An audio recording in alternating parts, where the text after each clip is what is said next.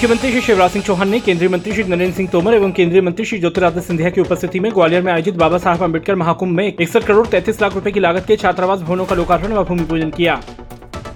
मुख्यमंत्री श्री शिवराज सिंह चौहान ने ग्वालियर में मेला ग्राउंड में आयोजित बाबा साहब अंबेडकर महाकुंभ में ज्ञानोदय आवासीय विद्यालय एवं एकलव्य आदर्श आवासीय विद्यालय के विद्यार्थियों के लिए मित्र पोर्टल का शुभारंभ किया।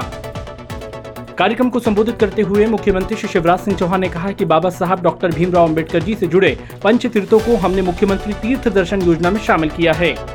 मुख्यमंत्री श्री शिवराज सिंह चौहान ने ग्वालियर में आयोजित महाकुंभ में कहा है कि औद्योगिक क्षेत्रों में अनुसूचित जाति के उद्योग लगाने वाले युवाओं को 20 प्रतिशत भूखंड सुरक्षित रखेंगे।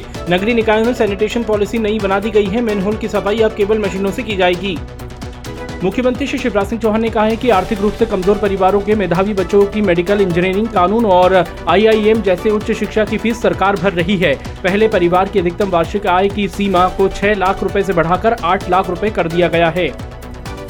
मुख्यमंत्री जी ने कहा है कि सागर में 100 करोड़ रुपए की लागत से संत रविदास मंदिर बनाने का निर्णय लिया गया है। मंदिर में संत शिरोमणि रविदास के जीवन चरित्र को रेखांकित किया जाएगा, जिससे हम सभी को प्रेरणा प्राप्त हो सकेगी। मुख्यमंत्री श्री शिवराज सिंह चौहान ने कार्यक्रम को संबोधित करते हुए कहा है कि हम प्रदेश को विकास और समाज के सभी वर्गों के कल्याण के लिए पंच क्रांति की बात करने आए हैं। पंच क्रांति में शिक्षा की क्रांति, रोज़गार की क्रांति, रहने के लिए ज़मीन की क्रांति, महिलाओं के सशक्तिकरण की क्रांति और सभी वर्गों के सम्मान की क्रांति शामिल है। बाबा साहब, डॉक्टर भीमराव अंबेडकर महाकुंभ में मुख्यमंत्री श्री चौहान ने अनुसूचित जाति की उपजातियों के लिए अलग अलग कल्याण बोर्ड बनाने एवं अध्यक्ष को मंत्री का दर्जा दिए जाने की बड़ी घोषणा की। मुख्यमंत्री जी ने ग्वालियर में बाबा साहब की स्मृति में भव्य धाम बनाने का भी ऐलान किया।